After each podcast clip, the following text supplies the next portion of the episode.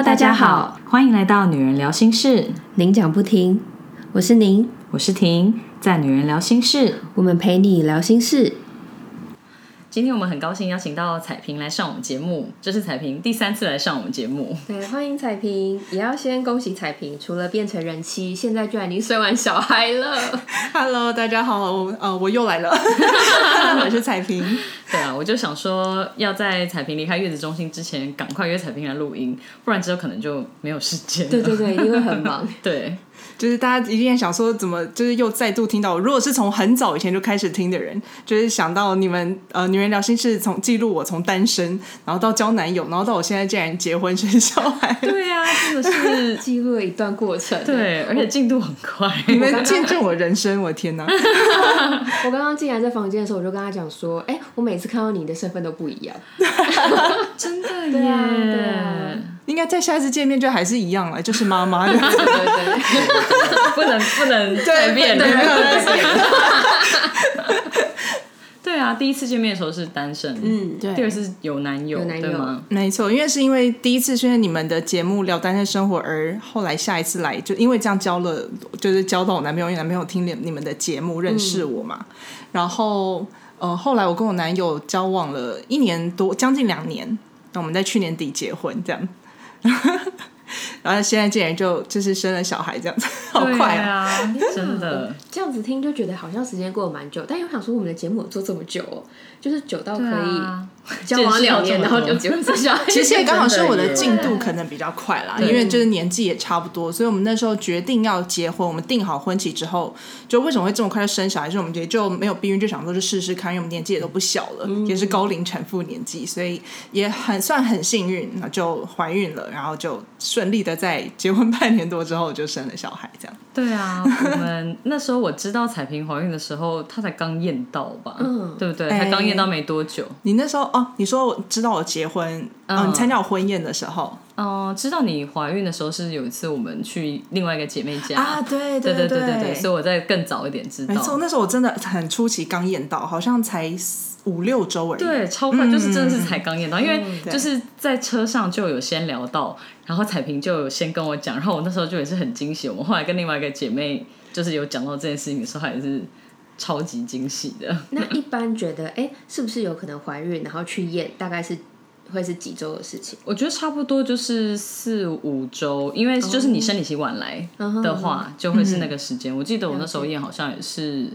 四周多，对，差不多都是那个时候。对对对对对，差不多。嗯就真的是很初期就发现了。对啊，对，因为就是晚了大概一个礼拜，你就会注意一下嘛，然后就会想说、哦验一下，然后想不到就中。而且其实我会去验孕的那个契机也蛮有趣的，就是因为那阵子一直有人找我喝酒，我就是个 sign 对，因为因为我们就是那段时间，我们就是有在准备怀孕嘛，就在试，然后就想说，为什么那一阵子一直有，就是不管是可能我工作的场合有人要应酬啊喝酒，然后或者是我姐妹找我喝酒，所以那天我的好朋友他们约我那天晚上要喝酒，我就想，我就觉得有点不安，嗯，因为我自己女生会感觉到自己的身体感觉有点不太一样那，时候有觉得是不是？你就是觉得自己有可能一方面你知道你的生理期晚了，对对对然后一方面。我不知道那可我我有点忘记那到底是怎么样不舒服的那种一点点的感觉，嗯，然后就想说，呃，因为我在那一天的前一个礼拜我已经喝酒了，因为那时候还不知道，你也没办法拒绝别人，嗯，然后我就想说，不行不行，我还是就是今天晚上又要喝的话，我我先验验看好，因为已如果已经晚了，比方说一个礼拜，那真的是要看一下。对如果只是两三天，你可能想说再等一下。没错，嗯，那想不到我那天特别早去上班，就趁同事都还没来的时候，我就自己去买了验孕棒，然后去就是公司的厕所验，然后想说天哪，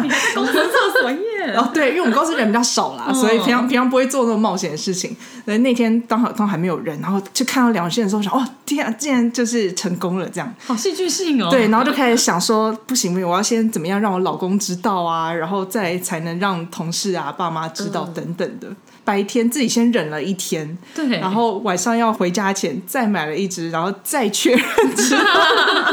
然后就是晚上才跟老公讲这样。哦，懂。你那时候是不是也有把他的反应录下来？呃，我有录，但我没有公开，哦因为那时候我本来有在想说，我之后要怎么样收集公开，但是后来发生太多事情，我现在有点没办法处理，很难 太多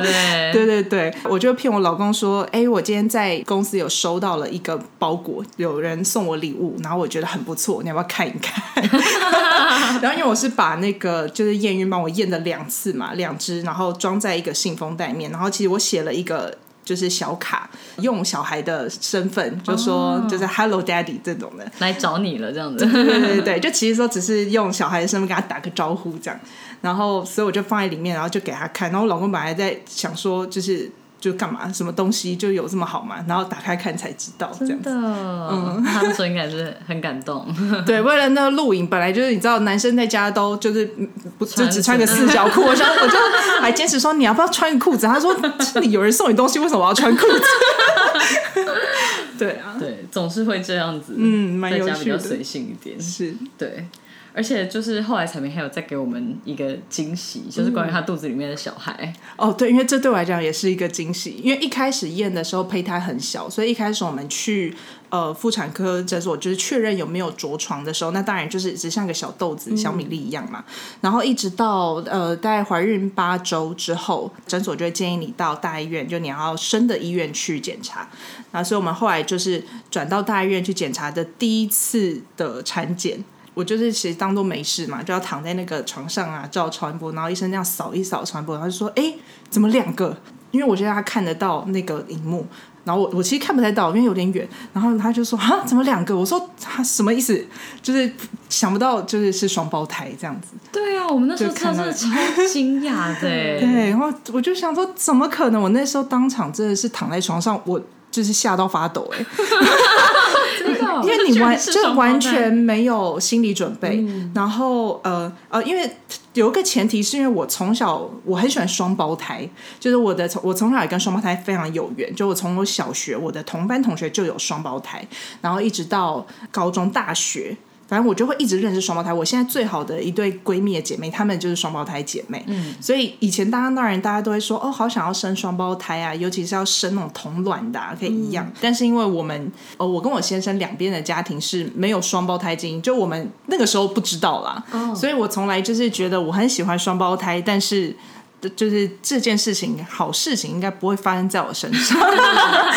对，就像你觉得，就是你不会想象自己会可能有天会中乐透。我觉得这生怀到双胞胎这件事情对我来讲，就很像是中乐透那种感觉。哦对，我就觉得怎么可能？到啊？对啊，我觉得一般人就算没有期望是双胞胎，也不会想到自己有机会怀双胞胎吧？嗯因为现在很多感觉就不是有遗传，就是人工生殖，比较容易会有双胞没错，胎。没错。嗯，因为现在很多是试管的嘛，那一次植入两颗就比较有个预期，但我们是完全就是没有。对啊所以我那天真的在整间是，我有点紧张加兴奋加，反正我到后来在跟医生就是对话的时候，我都是呈现有种放空的状态，想说这是真的吗？很像做梦，对不对？对对，我我那时候紧张的程度，到后来我下一次再去产检的时候，医生就说：“哦，你就是上一次那个很紧张的那位妈妈。”真的假的？真的真的，因为真的太惊讶了。其实我先生也很惊讶，可是我先生的那个惊讶，后来我们去产检完之后去吃晚餐，他是有一点，我觉得男生可能会比较想到现实面嘛，就会觉得说我本来只是要生一个小孩，然后竟然突然变成两个小孩，这样就是他可能就会有一点压力山大那对对对。因为一次来两个，还是比较有压力。对，而且我那时候验到，因为因为我们那个是异卵的，等于是。嗯，我一开始是一个卵，就一个受精卵先着床，然后另外一个就是照到的时候是一个大一个小，所以嗯，其实还有一点不确定，因为那时候的周数也才八周，然后医生那时候就说。我们来听听看这两个胚胎有没有心跳了。然后有一个比较大的那心跳，它当然就是比较强壮一点。然后另外一个也有心跳，但是比较微弱，就我们听到那个声音。然后所以医生就说，我们其实也还不确定到时候真的能不能是双胞胎，就是我们观察看看。他说，那我们现在就帮小的这个加油，但也有可能这个小的他有可能就会自己萎缩掉啊，或者自己排掉。其实很多人有怀孕过就知道会有这个状况。所以我们那时候有心里有一点复杂，因为是好消息，可是你又不知道这个好消息如果让人家知道之后，它会不会是一个坏消息？所以我们那时候就一直很犹豫说，嗯，要不要让首先要让父母要不要让他们知道，因为很怕长辈他们开心之后又失落。对，因为很多人说怀孕三个月前不能讲，就是因为有风险嘛。对对对那我们等于有双重的风险。然后医生那时候呃照到是双胞胎，他也告诉我们说，只要你怀双胞胎，这种多胞胎就叫做高风险妊娠。因为本来我在怀孕前，我会觉得，呃，我会想要经过怀孕生子，我就想要是自然产，我想要体验那个女人自然产的那一段，虽然可能很痛啦，但我觉得那个就是感觉想要体验看看。可是，呃，医生马上就会跟你说，因为你是高风险妊娠，你怀双胞胎你就得剖腹产。嗯，那所以反正那个时候就会变一下很多变数。对对对，跟本来想的都不一样。对对对，所以所以那个时候，呃，我变怀孕前期，就是其实不太没有让朋友们知道我怀双胞胎，就是因为它真的蛮多变数的，就是真的只有我那时候身边很少人知道，所以像你后来知道双胞胎也是比较后面，对对对对。对，就是只有我后来只有我爸妈他们，而且我是有确定，嗯，就是一两礼拜真的是稳定了之后，然后才慢慢的让身边的人知道，，对啊大家应该都是本来知道你怀孕都很惊喜，知道是双胞胎就真的是双重惊喜或者是惊吓。我妈一直到怎么会？对，而且我妈其实是我跟她讲了之后的一两个礼拜，他都一直否认这个事实。他不敢相信这件事，她不敢相。信，他一直等到就是我已经三四个月，他就说：“你真的怀的是双胞胎吗？”我说：“我已经从一个月前就告诉你了，你到现在都还不相信吗就想说怎么会一次有两个？？”对，他就说对：“啊怎么可能呢、可是其实一直到呃我肚子比较越来越大了，长辈们比较多人知道，他们往上面去问，才知道说哦，其实我们家可能是有双胞胎基因的，因为就是我们的隔代的长辈，就是我阿公阿妈的那一代的。其他的什么什么，可能我要叫叔公啊、舅婆那种的辈分才有双胞胎，但我从来就不知道。嗯嗯，真的。天哪，那个心情真的好好惊喜，因为你从来没有想过发会发生这种事情。没错没错然后，发生了之后再往上推，我觉得那个过程好可爱哦。就是长辈们开始去问说，为什么我们家会有双胞胎那种感觉？对，然后后来就是告诉身边一些很好朋友，像我刚刚说我那个双胞胎的闺蜜好姐妹，我告诉他们的时候，他们也是非常惊讶，然后他们就说：“天哪，你这个真的是吸引力法则哎！”对啊，你不觉得吗？他从小就喜欢双胞胎，对居然真的自己怀，然后生双胞胎。我那时候听到也是觉得超不可思议的，因为直觉就会想到他很爱的那对大学同学的双胞胎哦。对他跟那个伟伟都是很喜欢那对双胞胎，就我们另外一个高中同学。对，因为我们以前大学的时候，就是很喜欢双胞胎，我们会一直去。就是看到他们就很就会觉得他们很萌嘛，因为他们是同卵的双胞胎姐妹，就会一直说你们好可爱，好可爱。就是很人家就说我跟伟伟很像是变态大叔的，一直在骚扰那个双胞胎，好好笑哦，没想到自己就自己也变成双双胞胎。了。对，对啊，我那时候听到也是超感动的，就是就会有一种很神奇的感觉，就是你本来为姐妹怀孕就是已经很高兴，但听到是双胞胎，想说天哪，她肚子里居然有同时有两个生命，真是太神奇了。平平知道的那一天，因为是我来她家，就我们那时候过年前约吃饭，我告诉他的时候，他是唯一我朋友家人知道是哭第唯一一个哭的人。真的对啊，我我他哭了，然后后来我也因为他哭而哭了，我们两个人就在那边哭，喜极而泣的那种。对啊，因为就是我觉得可能是会像以前，呃，彩萍身体也有曾经有生病过，所以你就会觉得说，天哪，就是能怀孕就已经很感动了，然后老天还同时给了他两个孩子，嗯，对对对，真的觉得就是这就是个礼物啦。嗯，真的真的，所以就很为彩萍开心。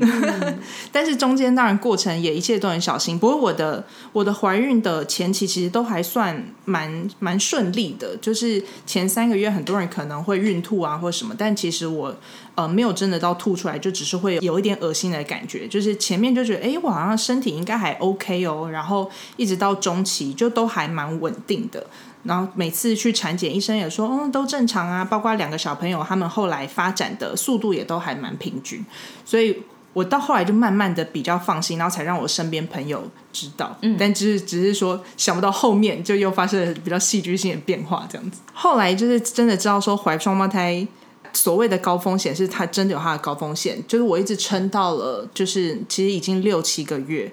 嗯，我前面就是正常的工作，然后但是我工作是因为我都是自己那个走路啊，然后搭捷运正常上下班，因为我在艺廊上班嘛，然后就是我们展览也是一档接一档，所以我刚好那时候呃面临到一个展览开幕前，就是那那时候业务特别的繁忙，然后我就变成嗯那时候就是加班了几天。但前面呢，其实我也不觉得有什么异样，因为嗯，前面大家肚子越来越大，大家会摸你的肚子，我自己平常在摸我肚子，我就觉得哎，我的肚子就是。好像还蛮紧实的，因为人家都说啊，你是双胞胎啊，那肚子哎看不太出来，就你看起来还是瘦瘦的啊什么的，我就还蛮骄傲，想说嗯，我以前有那个 就是运动啊、跳舞啊，应该是我那个肌肉就都还在，所以我就是肚子都还蛮紧实，就是没有像大家就感觉真的很大或一下变很胖。可是后来我才发现，就是发生了后面的事情之后，才知道哦，原来我那时候肚子常摸起来是硬硬的、紧紧的，它是一个不正常的状况，就是有时候会紧到有一点点痛痛这样。直到我那时候怀孕二十八周那天刚好是星期五，我请假去做二十八周的产检，然后前面照超音波什么也都正常，照超音波他会顺便量那个妈妈的子宫颈的长度，然后就说：“哎，你的子宫颈长度怎么距离你上一次产检两三周前，怎么一下子变短了很多？”然后那个主治医师看到他们就觉得蛮警惕的，他就说：“那你等一下要去产房那边，你照一下，呃，就是要装机器。”就是观测一下那个胎心音，就是宝宝的心跳跟你宫缩的频率。我那时候都还想说我，我离要生还两三个月，就是你都还完全不知道宫缩是什么意思，就是你只知道说哦，我可能到时候生之前应该会开始痛，那个叫宫缩。可是我没有怀孕过，我不知道那是什么感觉。嗯，我那时候当然很开心拍照，我跟我先生就说，哎，我们装机器啊，在照什么的，然后。呃，测了半个小时的宫缩频率之后，然后再回到那个诊间要给医师看，然后一看，马上整个气氛就蛮凝重。他就说：“呃，你那个宫缩频率就是有一点密集，有一点高，然后加上嗯，我们测你今天的子宫颈长度比前两周短了很多，这个是一个危险的症状，就是很有可能你会早产啊，或者是什么的，你可能最好就是今天晚上就要住院。”然后我就说：“哈，今天晚上就要住院，就是我完对我来讲又是一个完全没有心理准备的东西。对啊，你本来只是正常去产检，对就七个月嘛，七个月，而且那时候、因为知道要双胞胎要剖腹，所以其实那天都已经开始在跟医生在约，就说：哎，我应该要跟你约什么时间剖腹，这样我可以去规划我什么时候要请假之类的。就前面都还在约，然后想到马上就说。嗯，因为我的预产期其实本来是就是六月多，就是端午连假那个时候，然后医生就就是我们录音的时候，对，其实就是录音。的 时候，录音，没错，就是其实就就是我现在很巧啦，就是我现在要出月子中心的那一天，其实就是我本来的预产期。哦，嗯，然后但是因为医生那时候就说，哎呀，你是双胞胎，你不可能撑到那个时候足月的，因为单胞胎才会足月生，双胞胎通常都会早个两三周这样子。那医生那时候说，哦，你顶多撑到五月底生，应该就很厉害了。所以本来都还是抱着这个期望，然后想不到那个时候才三月底，那时候是三月三十一号，我这印象太深刻，三月最后一天，然后医生就说你今天就要入院安胎，然后我完全就就是没有心理准备，就是在诊间的时候已经下午五六点，他说你现在就回家收拾行李，好好的洗个澡。因为你进医院安胎之后呢，你没有办法每天洗澡，因为要打点滴，所以呢，你好好洗个澡，带着你要穿的衣服，然后你就直接过来。其实那时候医生有给我两个选项，因为我有点不能接受。他就说我们现在有两个选项，一个是你今天晚上就要住院安胎，另外一个是我开安胎药给你，你回家我们就试试看一个礼拜。这一个礼拜如果你有出血啊什么的，你就要赶快回来挂急诊。然后，但是医生就会告诉你说，但是你是双胞胎，我建议你真的不要做这个，就是冒险。嗯，然后我又开始发抖了，就跟我得知怀双胎一样。然后医生说，嗯，他可能也知道我有点不知所措，他说好，那你跟你先生出去外面讨论个十分钟，你们决定之后再进来。我出去当然就是我就在那边流泪，可是流泪你也知道，嗯，你没有办法做其他的选择，你就是只能住院。否则其实本来隔天就是接下来就是清明连假，因为四月初就是清明，然后我的工作本来也都还在进行当中。那 进了诊间之后，就跟医生说，嗯，好，我们当然就就就就配合医生，我们就真的就回家，然后洗了个澡，拿衣服就就去医院了。嗯，然后已经躺在病床上都安顿好之后，我才跟我爸妈说，嗯，就是我我得住院安胎了，而且不知道要住多久这样。因为你也会怕他们担心，所以就是等都安顿好之后再跟他们讲。对，其实这是我先生讲的，因为我先生他就是还蛮冷静，他就说你现你还不确定的时候，你不要先告诉你爸妈，他们只会在那边穷担心嘛。所以等到我们都安顿好了，然后再再告诉他们这样。嗯，所以像安胎的时候，医生都不会说呃大概需要多久时间，是完全不知道的。因为医生也不知道。这就是我后来进医院安胎之后，我才慢慢了解什么叫做安胎。像我们女生有时候也会关心别人，就是怀孕生小孩的。我们通常对于安胎来讲，嗯，因为有的人是在家安胎，你可能想，嗯，在家安胎就是躺在床上，还可以不用上班，好好哦。我本来的想法也是这样，可是住院安胎听起来好像严重一点，因为是要住院。然后，但是呃，我后来住院安胎之后，我才知道。呃，住院安胎意思就是你必须要打点滴的安胎药，它会密集的观测二十四小时观测你的宝宝的心跳，就是胎心音跟宫缩频率。如果你的数值就宫缩慢慢的有减缓，就比较好的话，医生就会考虑可以让你出院待产再回来生。可是呃，像我呢，我就是进去之后，我就是开始打点滴了嘛，因为点滴它是有一个剂量的，就是。我的手就插了软针，然后点滴剂量一开始我记得进去是二十五，然后医生就说这个点滴剂量表示他一小时滴二十五滴。如果呢你要出院，你的剂量呃低于十的话以下，表示你就可以出院。所以你那时候我们身为好学生就会觉得它是一个分数，对不对？就是 就达到这个对我要对我要那我就说好，那我好好的安胎，然后那个数值如果我努力让它下降到十以下的话。就会我就可以出院。你一开始进去抱着这个想法，可是呢，我进去之后我就发现哇，完全跟我想的不一样。因为呃，我的那个点滴的剂量只会不断的被就是往上加。就我从二十五，然后呢，我躺了一两天，然后被加到二十七，然后二十九、三十，然后一直到其实到最后啊，到很后面我生之前都是一直维持在，就是当我破了。那个剂量破了四十之后，我换了一个两倍浓 的，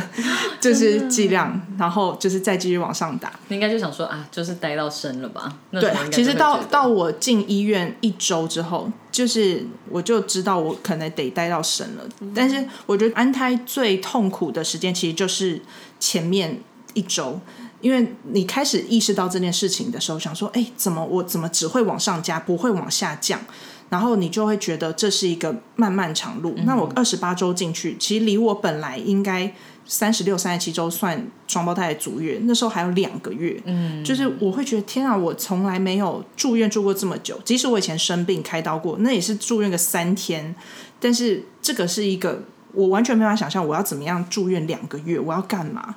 然后而且因为。呃，住院不是像我们可能会想象说，哦，那就像 COVID 那种隔离嘛。可是你在房间隔离是你可以走动的，就是或者是你可以去装个水啊，你可以去干嘛？可是所谓的住院卧床安胎，卧床就是你整天就只能躺在床上。然后我的手上除了二十四小时有这个点滴的针之外，我的肚子上面就是绑了，因为我两个宝宝就是有两个观测胎心音的机器。然后中间有一个圆圈圈是观测宫缩频率的机器，所以你是被绑在床上的。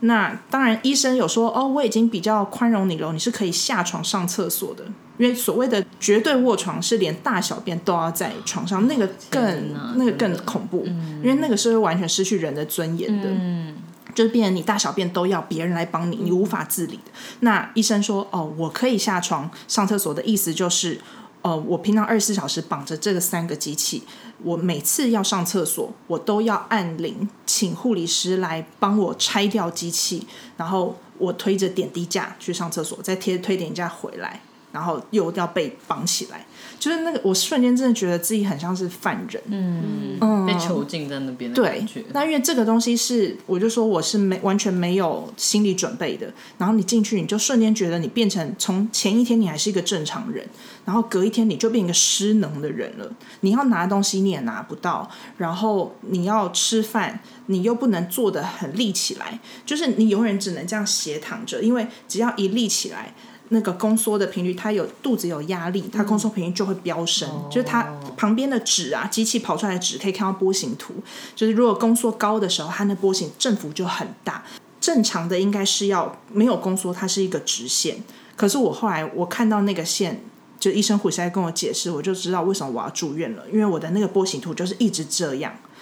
就是我就是很像自然产平常已经要生的妈妈，真的。就是已经五六分钟可能就一个振幅嘛。啊，可可是至少你没有太痛，是是？对我不会痛哎、这就是很神奇的一件事情，就是。嗯、因为平常要生，人家是会觉得肚子开始变紧，然后痛。嗯，但是我说我之前还在上班的时候，我感觉到我肚子是紧是硬，其实那个是宫缩，可是因为我还没有到痛，所以我我不根本不知道那个感觉就是宫缩。嗯，对对对，我记得那时候是怀孕后期的时候，有的时候会宫缩，你就也是觉得肚子变得紧紧的，嗯，可是那就是没有伴随阵痛，就跟真的要生的时候那个产兆还是不太一样。可是你那时候就知道这个东西是宫缩嘛？刚开始变紧，嗯，我后来因为我他们说要观察一些产兆或什么之类，好像才比较知道，不然你也只是觉得肚子变比较紧，没有对真的不会特别觉得说那是宫缩，你不会把它联想在一起啊。对啊，嗯，所以我前期真的完全不知道，因为我的产程就还没有到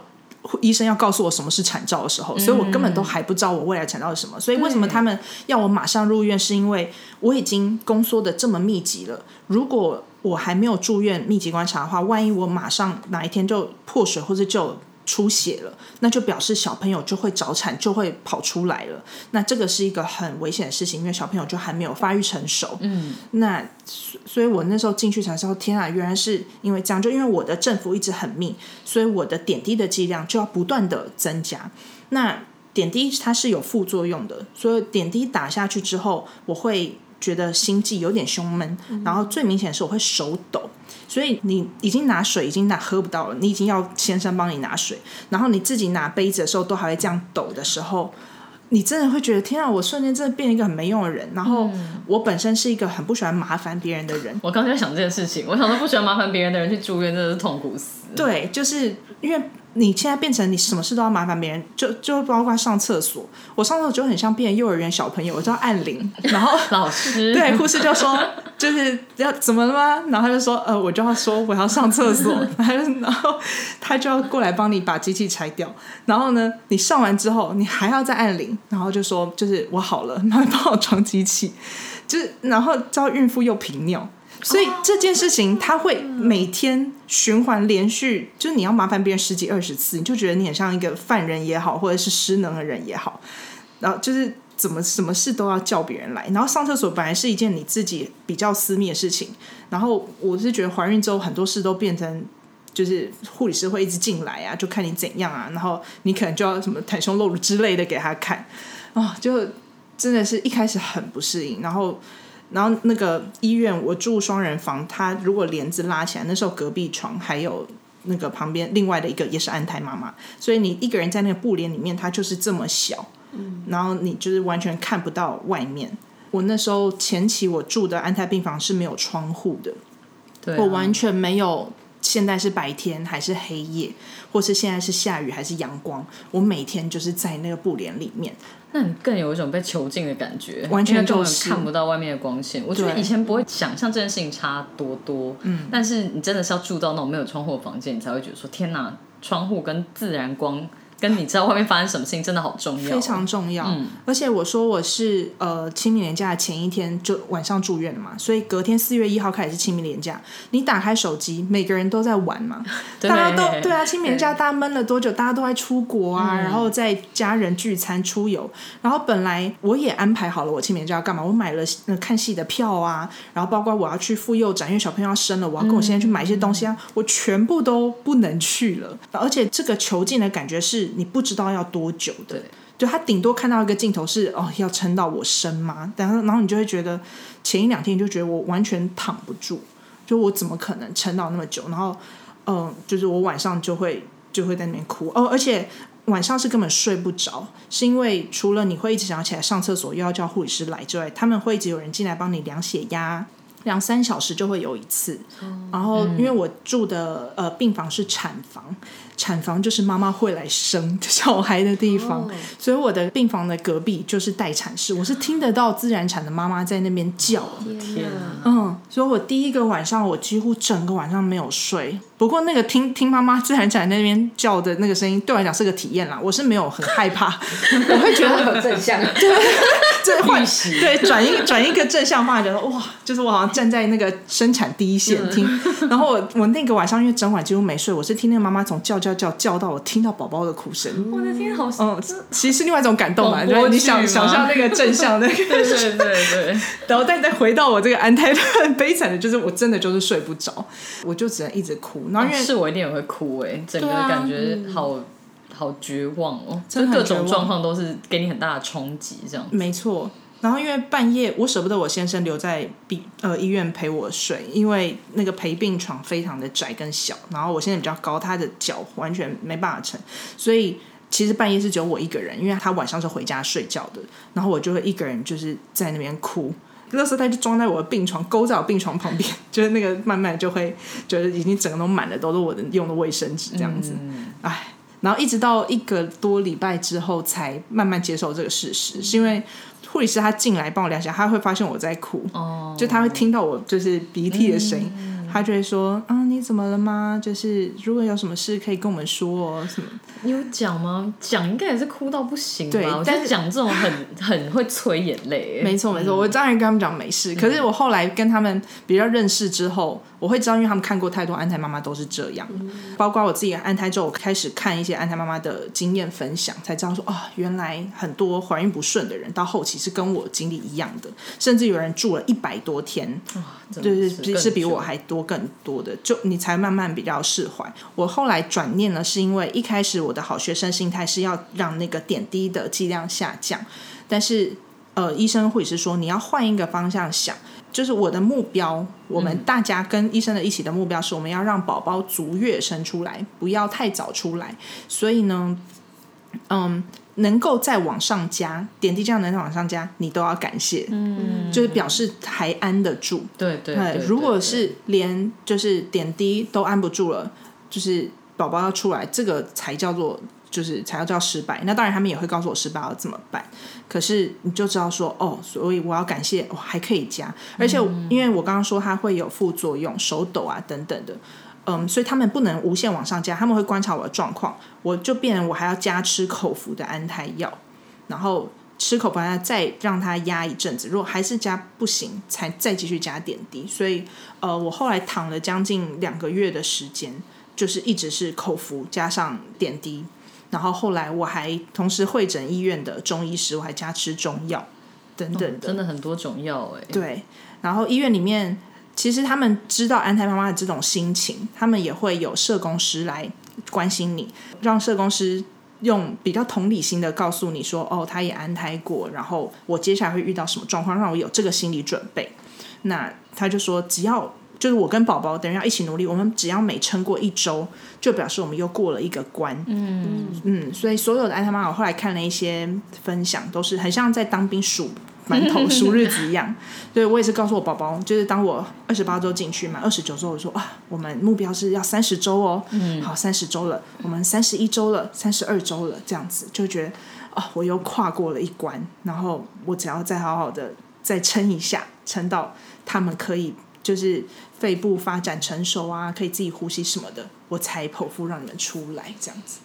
我觉得心态转换真的很重要哎、嗯就是他们后来给你的那个观念，就可以让你转念，而且你越看越多人分享，就真的是要想好你最终的目标是什么，确实是要让他可以平安的生下来。嗯，那你真的是也很感谢自己的身体可以这样子撑着，不管是用药或什么的，真的是很伟大。对，其实用药后来就是它是一其中一个部分，然后我后面慢慢可以撑下来是真的是要一个一个转念，例如说呃点滴针，它是软针打进去，呃为什么医生说我那时候要我回去好好洗个澡，是因为那个软针它四天才能换针一次。就是以免感染，所以它也不能两个月都用同一支针，所以就是要挨很多针。就是那四天没有换针的中间，我是不能洗澡洗头的，然后每四天呃换针的那一天我才可以洗澡，所以我刚进医院的前面两天我还很天真，觉得哦，我就在期待第四天我可以洗澡那天，因为本来我是一个每天要洗头的人，我不能洗头我很痛苦，嗯，然后我就想幻想说，哦，所以我第四天我拆掉之后，我应该可以稍微摆脱这个二十四小时的点滴，我应该可以好好冲个澡吧。后来发现也不是哎、就是第四天我换针完，他说你还是要带着你的点滴加进去洗澡。真的，他就一直跟你黏在一起。对，就是他连洗澡的那半个小时，他都要你赶快洗，因为那个点滴架他的药不能停，他就是怕药一停，你又开始宫缩。真的，嗯，所以所以这这就是第一次洗澡也是个战斗澡，就是点滴在手上要怎么样脱衣服什么的，就是我学了很多很多的新技能。真的耶，这个真的是平常没人大家不会学到的技能。对啊，就是你要先把衣服先脱一半，就是还有一个管子，然后把它挂在点滴架上，然后等到你洗好了，就是大概擦好了之后，那个点滴它不是会缠着衣服嘛？你要再按铃，再请先生出去帮按铃，请护理师来帮你，就是那几秒钟拆掉管子，把旧衣服拿下来，干净衣服穿上去。再马上就是，真的很像犯人呢、就是手铐帮你打开一下，真的是手铐哎。对，然后再把赶快把你就是装起来，嗯，然后但是就是撑过了第一次之后，慢慢就知道哦，原来我还要克服这个。然后每次打针，护理师不是每一次打针都会成功的，嗯，所以我常常要同时挨很多针，就是一打进去，他说哦，你的血管破掉了。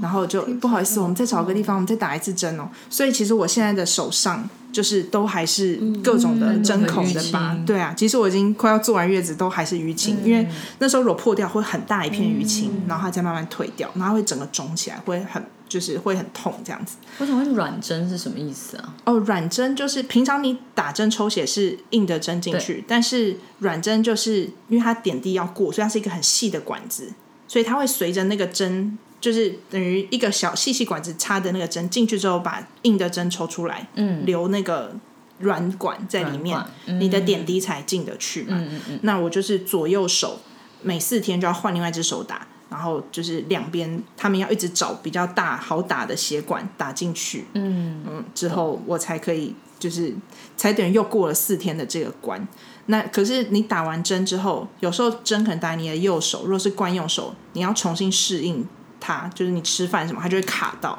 然后你躺在床上，你翻个身，那个点滴管你就要先拨掉点滴管，免得去压到它之类的。就各种痛。对，各种就觉得我身上好多好多东西哦，又有机器啊，又有管子。那你后来终于真的恢复自由之身，应该就会觉得说：天哪，原来自由如此的可贵。呃，对，其实我是一步一步的，嗯就是恢复自由之身已经是我生完之后了，嗯，但是呢，我一开始住的那个病房是我说没有阳光的，那嗯、我很感谢后来医院他们愿意帮我，就是让我换，就是当我旁边的安胎妈妈就是出院之后，我就先换到了她的那个病床是靠窗的。呃，哎，不对，一开始换的时候那间房没有窗，嗯，所以我先换到了另外一个妈妈的那个病床是离厕所比较近的，对我来讲就已经好一点点喽。逐渐的进步。对，逐渐的进步，就是从我的贴推点架推很远才能到厕所，到比较近了。然后呢，呃，一直到我住院已经二十多天了，等于我二十多天都没有看到阳光。然后他们说，另外一个有窗的房间的那个安胎妈妈，她也安了两个多月，她出院了。然后我终于可以换到有窗户的。当我隔了二十几天，终于看到原来窗户外面的白天的亮光的时候，我很感动。嗯，所以我那时候我还自己拍了一张照片是，就是一二十几天之后的阳光洒在我的脸上，我觉得天啊，哇，我好久没有看到白天黑夜的感觉。否则你知道人的身体之中没有那个阳光，你会错乱的。对啊，嗯因为一直都在同样的空间里面，你根本就没有办法分辨。没错，因为你睡觉也会不知道，我就说晚上睡不着，然后你白天因为你一直躺着，你也可以睡，就是你身体会乱掉，然后心情也会越就是越来越沮丧。所以二十几天之后，呃，可以看到阳光，这是小小进步。然后一直到呃，我躺了一个多月之后，就是等于一个多月我都没有出那个病房，我的每天的步行的距离就是我的床跟我厕所，就是这样子来回而已，我没有出那个病房门。然后一直到三十几天，医生说：“哦，你现在的那个稍微稳定一点点，我可以开放让你每天有。”半个小时的时间，你可以就是让你的家人或先生让推着轮椅，就是你坐轮椅可以出去放风，就是去医院的空中花园去看看，就是我空中花园的鱼池里面的鱼啊，还有乌龟，真的是放风哎、对，所以第一次我相隔一个多月之后，我第一次被推出房门的那个房门外的新鲜空气的感觉，也让我觉得好感动、好激动。嗯，就对于一般人来讲，以前我们觉得多么平常的事情，就我我竟然就是隔了一个多月，我才终于看到，然后。那个开心感觉是哦，我看到了鱼池的乌龟，我跟我先生在那里看乌龟，我们就好开心哎、就是真是一个多么多么平凡无奇的快乐这样子。真的，真的，我觉得就是要经历过这一些，你才会知道，其实自己平常拥有的东西都是很可贵的。对，没错，就是自由，真的是自由乘客，真的，自由价更高，爱情，爱情成为自由价更高，真的，真的是自由，很不容易这样。嗯，嗯，我们那时候也是有去医院看彩屏，然后那时候他就是已经换到有窗户的房间了，所以那时候就采光整个都还蛮舒服的。那就觉得啊，整能够在这样的环境还是比较好，因为我之前有说我蛮少会住没有窗户的房间，但是以前如果出去玩或者什么，你有的时候可能只是要在那边过一夜，然后也隔天可能很快就要 check out 什么的，所以偶尔会有那种没有窗户的房间。可是我觉得那真的很有差哎、就是它虽然是个可能是个假窗帘在那边，可是你隔天早上看不到那个外面的风景或者是阳光，你就还是会觉得就是一个密室。没错，。对，而且我的那个密室，它就是在一个小小布帘里面，这样。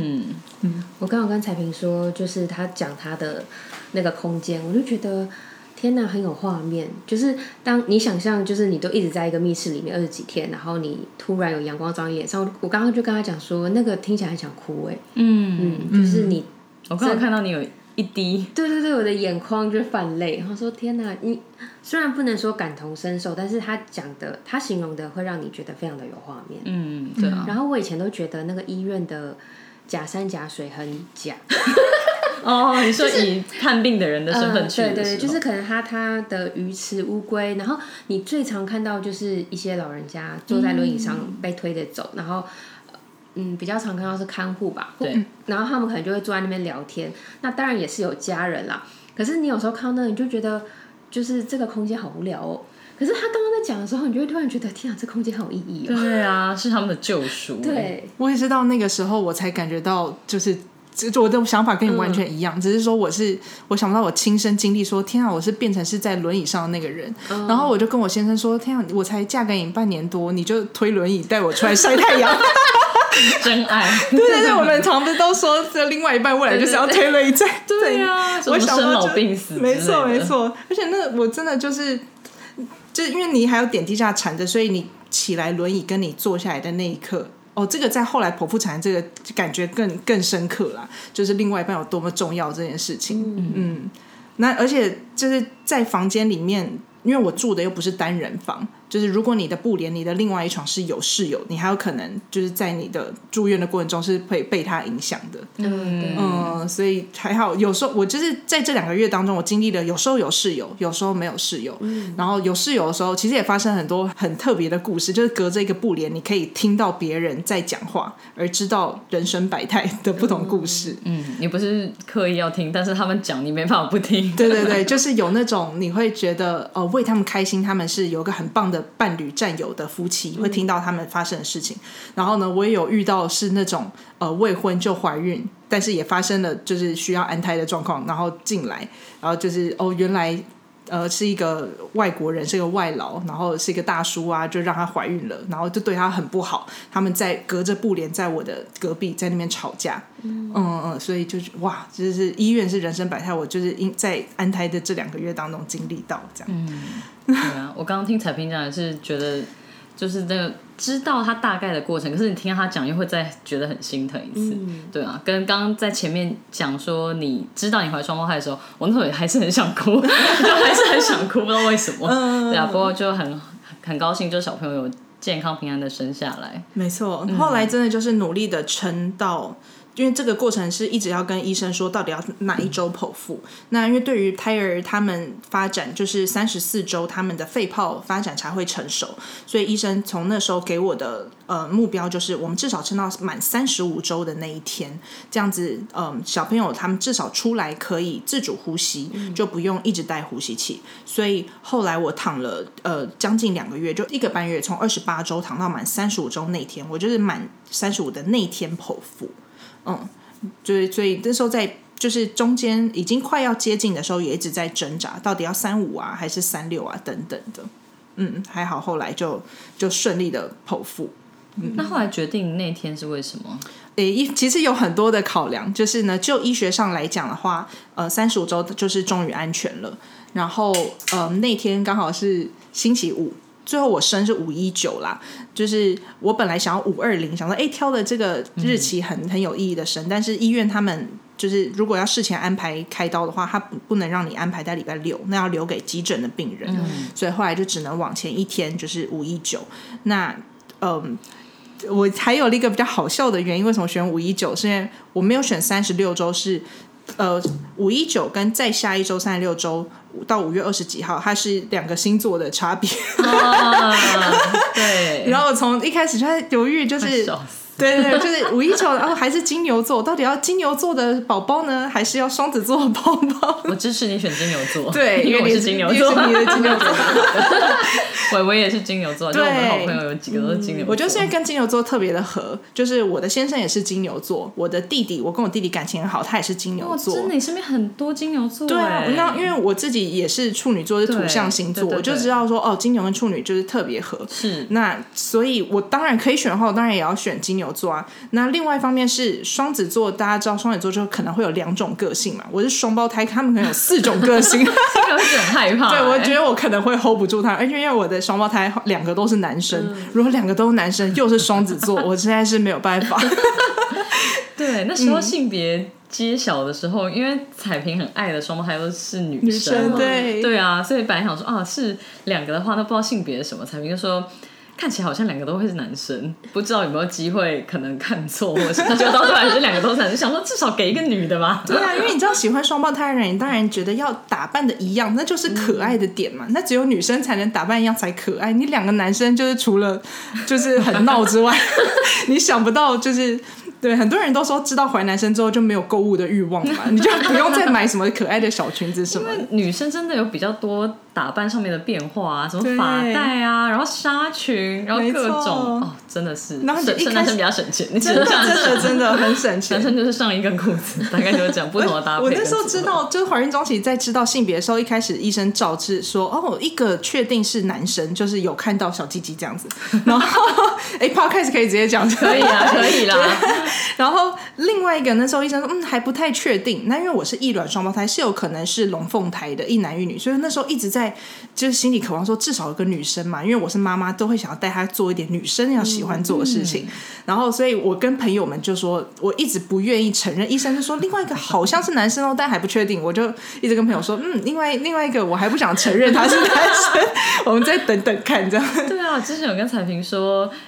因为自己是女生，所以你很可以想象自己要怎么样带女儿。就是你经历过的那些东西，什么像是生理期啊、谈恋爱啊，或者是女生可能会经过的一些烦恼、挣扎跟成长的过程，你可能都比较清楚。但男生，我那时候知道是怀琪琪是男生的时候，我也很难想象。我想说，我连要如何帮他清理他的生殖器，我都完全没有概念。我就没办法想肚子里面怀的是一个跟自己性别不一样的。然后男生成长过程中碰到的事情，一定跟女生不一样嘛，所以这时候有个可靠爸爸应该是蛮重要的吧。有些事情就要留给爸爸去开导。真的真的，嗯，所以我当后来知道说两个是男生。又只能当妈妈，只好安慰自己，因为大家也会安慰你说啊，没关系啊，他们是同性别，表示他们可以互相陪伴，一起成长啊。否则一男一女，他们可能喜欢的东西就会不一样。所以现在就变这样。我想说安慰，真的是安慰。对对对，对啊，尤其知道会很想要怀女儿这件事情。嗯，而且我觉得刚刚听你说，嗯，医院的护理师或者是说像有安排志工，我都觉得真的是蛮好的，因为我觉得妈妈的心理健康真的超级需要注意的。没错，对啊，就像是我那时候是生完小孩之后，跟到月子中心，我觉得就是有产后忧郁嘛，跟那时候就也是觉得喂奶不顺啊，然后你就真的会陷在那个情绪里面。我就是觉得那时候也是情绪很满，你就是也是跟嗯，可能月子中心里面的人接触，或是跟那种服务人员接触，你都会很怕一个不小心情绪就会崩溃的那种感觉。你真的是会觉得说随便被关心，你可能就会哭爆之类的。我觉得真的是，所以有人可以去关心一下心理状态是蛮重要的。虽然你会很不想要在不熟的人面前展露自己真正的情绪，可是那个情绪要有一个出口还是很重要。所以我那时候等到后来状况比较 OK 的时候，我有跟一个泌乳师聊。我就是说，你们这样子应该听很多产后妈妈的故事，然后他就说，对啊，根本就是心理咨商啊，因为也是各种不同的 case，他们都会听到，所以也会看到妈妈比较惨的状况，或是看先生或家人贴不贴心，对，所以真的是产后碰到什么样的服务人员或是院方的人员，我觉得真的会差很多。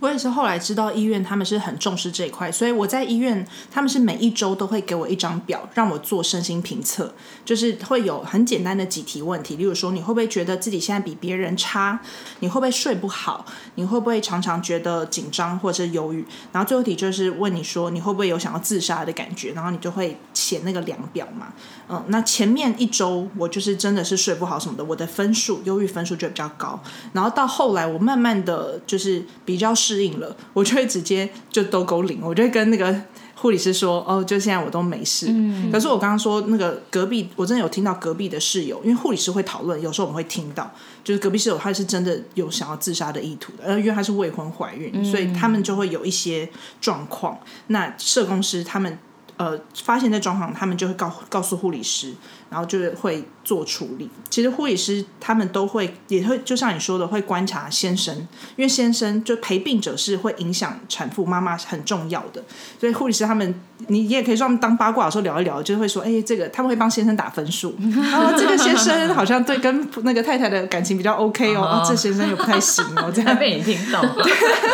对，对啊，我。记得我那时候产后也是有填，可是我就觉得填了那个他们也没有什么作为啊，是因为我忧郁的分数不够高吗？我那时候觉得自己已经很忧郁了，因为他就会说自己有没有比以往不快乐，或是比较常哭，或是之类的。我想说是不够严，就是，他们才没有什么作为，因为他收走之后就也没有干嘛。可能是因为你住，因为生产完住院就是那个三天到五天的时间。我记得在月子中心诶，哦，月子中心他有帮你做，对，就所以我不确定到底是。为什么？对，可是我就觉得妈妈产后的身心状况真的是还蛮需要被关注的。嗯，对，像是产后回医院去检查的时候，嗯，我记得也没有什么很特别的事情。可是我记得我之前听一个就是好眠师江佩的 podcast，他就是有讲英国去做产后检查的时候，他们是很关心妈妈的状态的。对，因为孩子都会经过一些比较专业的检查嘛，但是其实妈妈的心理状态，这个就是你没有办法。嗯，除非你观察比较入微，或是那个妈妈的状态很外显，不然有些东西你都是要用问的，或是关心的，你才会知道到底是什么样的状态。所以我觉得就是，嗯，如果台湾在这方面还就是心理状态重视的程度，可能各个医院不一的话，妈妈真的是要对自己的心理状态比较有自觉，跟要找人去聊这些东西，可能才比较不会产后忧郁，或是生产完或是在安胎的时候觉得好像。进入了一个不同的世界，然后很孤独这样子。嗯嗯，我觉得医院可能到后来，他们有种流流于一个卫教的形式。嗯，他就是让你做完那个评测，然后回家前就会告诉你说，哦，例如说你哺乳要注意什么事啊，你回家要注意什么事，什么什么，就是好像讲完了，就是打勾了。对，就打勾，然后要你签名。就是这样子而已。可是我觉得你的医院都有重视这些，是很棒的。呃，我觉得是因为我安胎待的时间长，他们有可以关怀你的时间比较长。然后因为我从我后来生完剖腹产住院那五天，我就转到另外，我就从产房转到产后的病房的那跟那边的护理师就没有这种情感的连接。懂懂懂，因为时间就比较短。对对对，没错。所以我就我后来觉得，哦，我蛮庆幸我后来有经历安胎的这个过程。其实，在我剖腹产、我进产房的那个当下，我就是很感谢，还好我安胎，因为我因为在这两个月当中，我跟那个医院的护理师我们变熟了，就是他们每天有三班护理师嘛，然后因为他们每天帮你量血压，然后有时候不时会关心你的身心的状况，就会聊天什么的，所以他们后来呃，我在产房里面，我在剖腹产那天是有我认识的护理师在里面的，然后因为我的医生，我主治医生，他真的也是很认真医生，他每天都来查房，所以我也跟我的医生比较熟。我本来以为我进剖腹产的产房那天会非常紧张，后来完全不紧张，我就跟他们就还聊天聊得很开心。因为剖腹产是半身麻醉，我其实上半身的意识是清楚的，就是就觉得哎、其实下面在开刀，再把我肚子剖开，但是我我是可以跟他们聊天的。嗯，懂懂懂，嗯，所以是半身麻醉，所以你也是完全知道发生什么事。哦，完全知道，就是完全知道说，就是随时在看旁边那个时钟，就几点几分，他们开始帮我消毒啊、麻醉，然后几点几分医生进来，然后包括小朋友，就是他们要下刀之前会说，哦，我们要开始下刀喽，然后。因为我有事先先预习看 YouTube，现在有些 剖腹产的影片，然后他们就是你会知道你肚子会被慢慢剖开，有七层，真的，每次看到那种示意图，都觉得哇，真的是，嗯，好不容易哦。是啊，还好我有先看了，因为我不怕看那种血腥的影片，所以我是跟我先生一起看。你很厉害，你不会怕看那种？我不看，我不怕看，因为以前之前就很喜欢看那种医疗剧啊，然后美剧都做的很真，哦就很 OK。所以我很清楚知道说，呃，我因为我的双胞胎他们是一个在我肚子左边，一个在右边，就是哪一只先被抓出来，就我是知道的。嗯然后呃，包括他听到他们就是一个一个分别被抓出来之后，他们的哭声，然后他们的婴儿的护理台不是要洗一洗嘛的那个台子就在我的旁边，所以我是可以看到我其中一个小孩，他正就是正在被处理当中，然后然后那时候就是两个。分别拿出来，然后开始一起哭的那瞬间，那真的就是会流泪。真的好感动哦！就想说，天哪，妈妈终于把你们生出来了。没错没错，你还记得你那时候自然产的时候出来？我记得啊，我记得也是会很感动，就会觉得说，天哪，终于跟他见面了的那种感觉，嗯嗯，会很感动。因为你，我觉得小朋友在肚子里面，你想象的样子跟他出来真的完全不一样哎。对啊，因为就是虽然说都有那种三 D 图，嗯，但是总是会跟真实的有落差，因为他那好像也是用数学之类的算出来的，对。对，所以还是会不太一样，嗯，对，就有种你要重新认识你的小孩的感觉。对啊，就是明明在肚子里面是很亲密的，但是他终于离开你的身体，他是一个独立的个体，然后长得你也没有真的会觉得他的长相会是什么样子，没错，对啊，对。而且你后来回去再看照片，刚出生的时候跟开始长大也会差蛮多，差非常多，对不对？嗯，他们即使现在我的小朋友也才才快要满月，才二十几天，都已经跟我我昨天在复习他们刚出生时候的样子，都已经不太一样。对对对，嗯，以后就会觉得，哎，就是真的是会跟刚出生的时候会差很多，没错，嗯，对，很有趣哎。嗯，谢谢彩萍跟我们分享了这么多，那我们就下个礼拜再来跟大家聊聊彩萍到月子中心之后的生活。如果你喜欢我们的声音、节目内容或我们分享的心事，欢迎订阅这个 podcast。如果你是用 Apple Podcast 收听，请给我们五颗星的评价，给我们鼓励哦。有任何话想对我们说，都可以写 email 给我们，或者是在 Facebook、IG 搜寻“女人聊心事”，您讲不停，就可以找到我们喽。我们经常会在 IG 开征求听众们意见和经验分享的调查系列，有兴趣参与调查的室友们，记得追踪我们的 IG，我们会把相关的链接放在 Podcast 的资讯栏中。女人聊心事，陪你聊心事，我们下次见，拜拜